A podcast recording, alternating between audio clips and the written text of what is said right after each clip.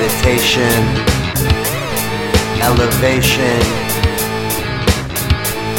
hysterical people in the field, people out here wondering what is and isn't real.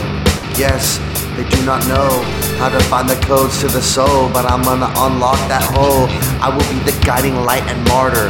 I will be the one that carries on forward. Move forward, a brighter light, a new future, a new world, a new era for the humans. That is what I'm bringing, that is what I'm doing, and I know what I'm doing, and what I'm pursuing.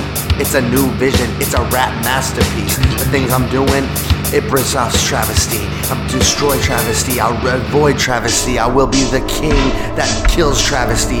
All we've had in our life for the past few years is darkness and things that we fear. In fact, how long has it been following close behind? I think that it's been there since the beginning of time. It's just something that you notice little more each day, and then you just try to run away. But me, I encompass, I surround and surround it. I envision, grab it, and put it down into the dirt. I make it fucking kill it. Because if you don't, then it will kill your spirit.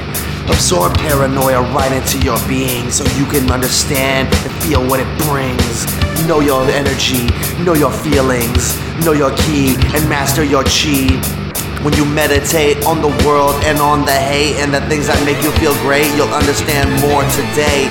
You will feel like a better thing, a better being, a better piece of consciousness. Yo, we all got it, and it's just a little more spread between each being and human. Yes, we gotta go it, we gotta follow the inner journey that will bring us to tomorrow.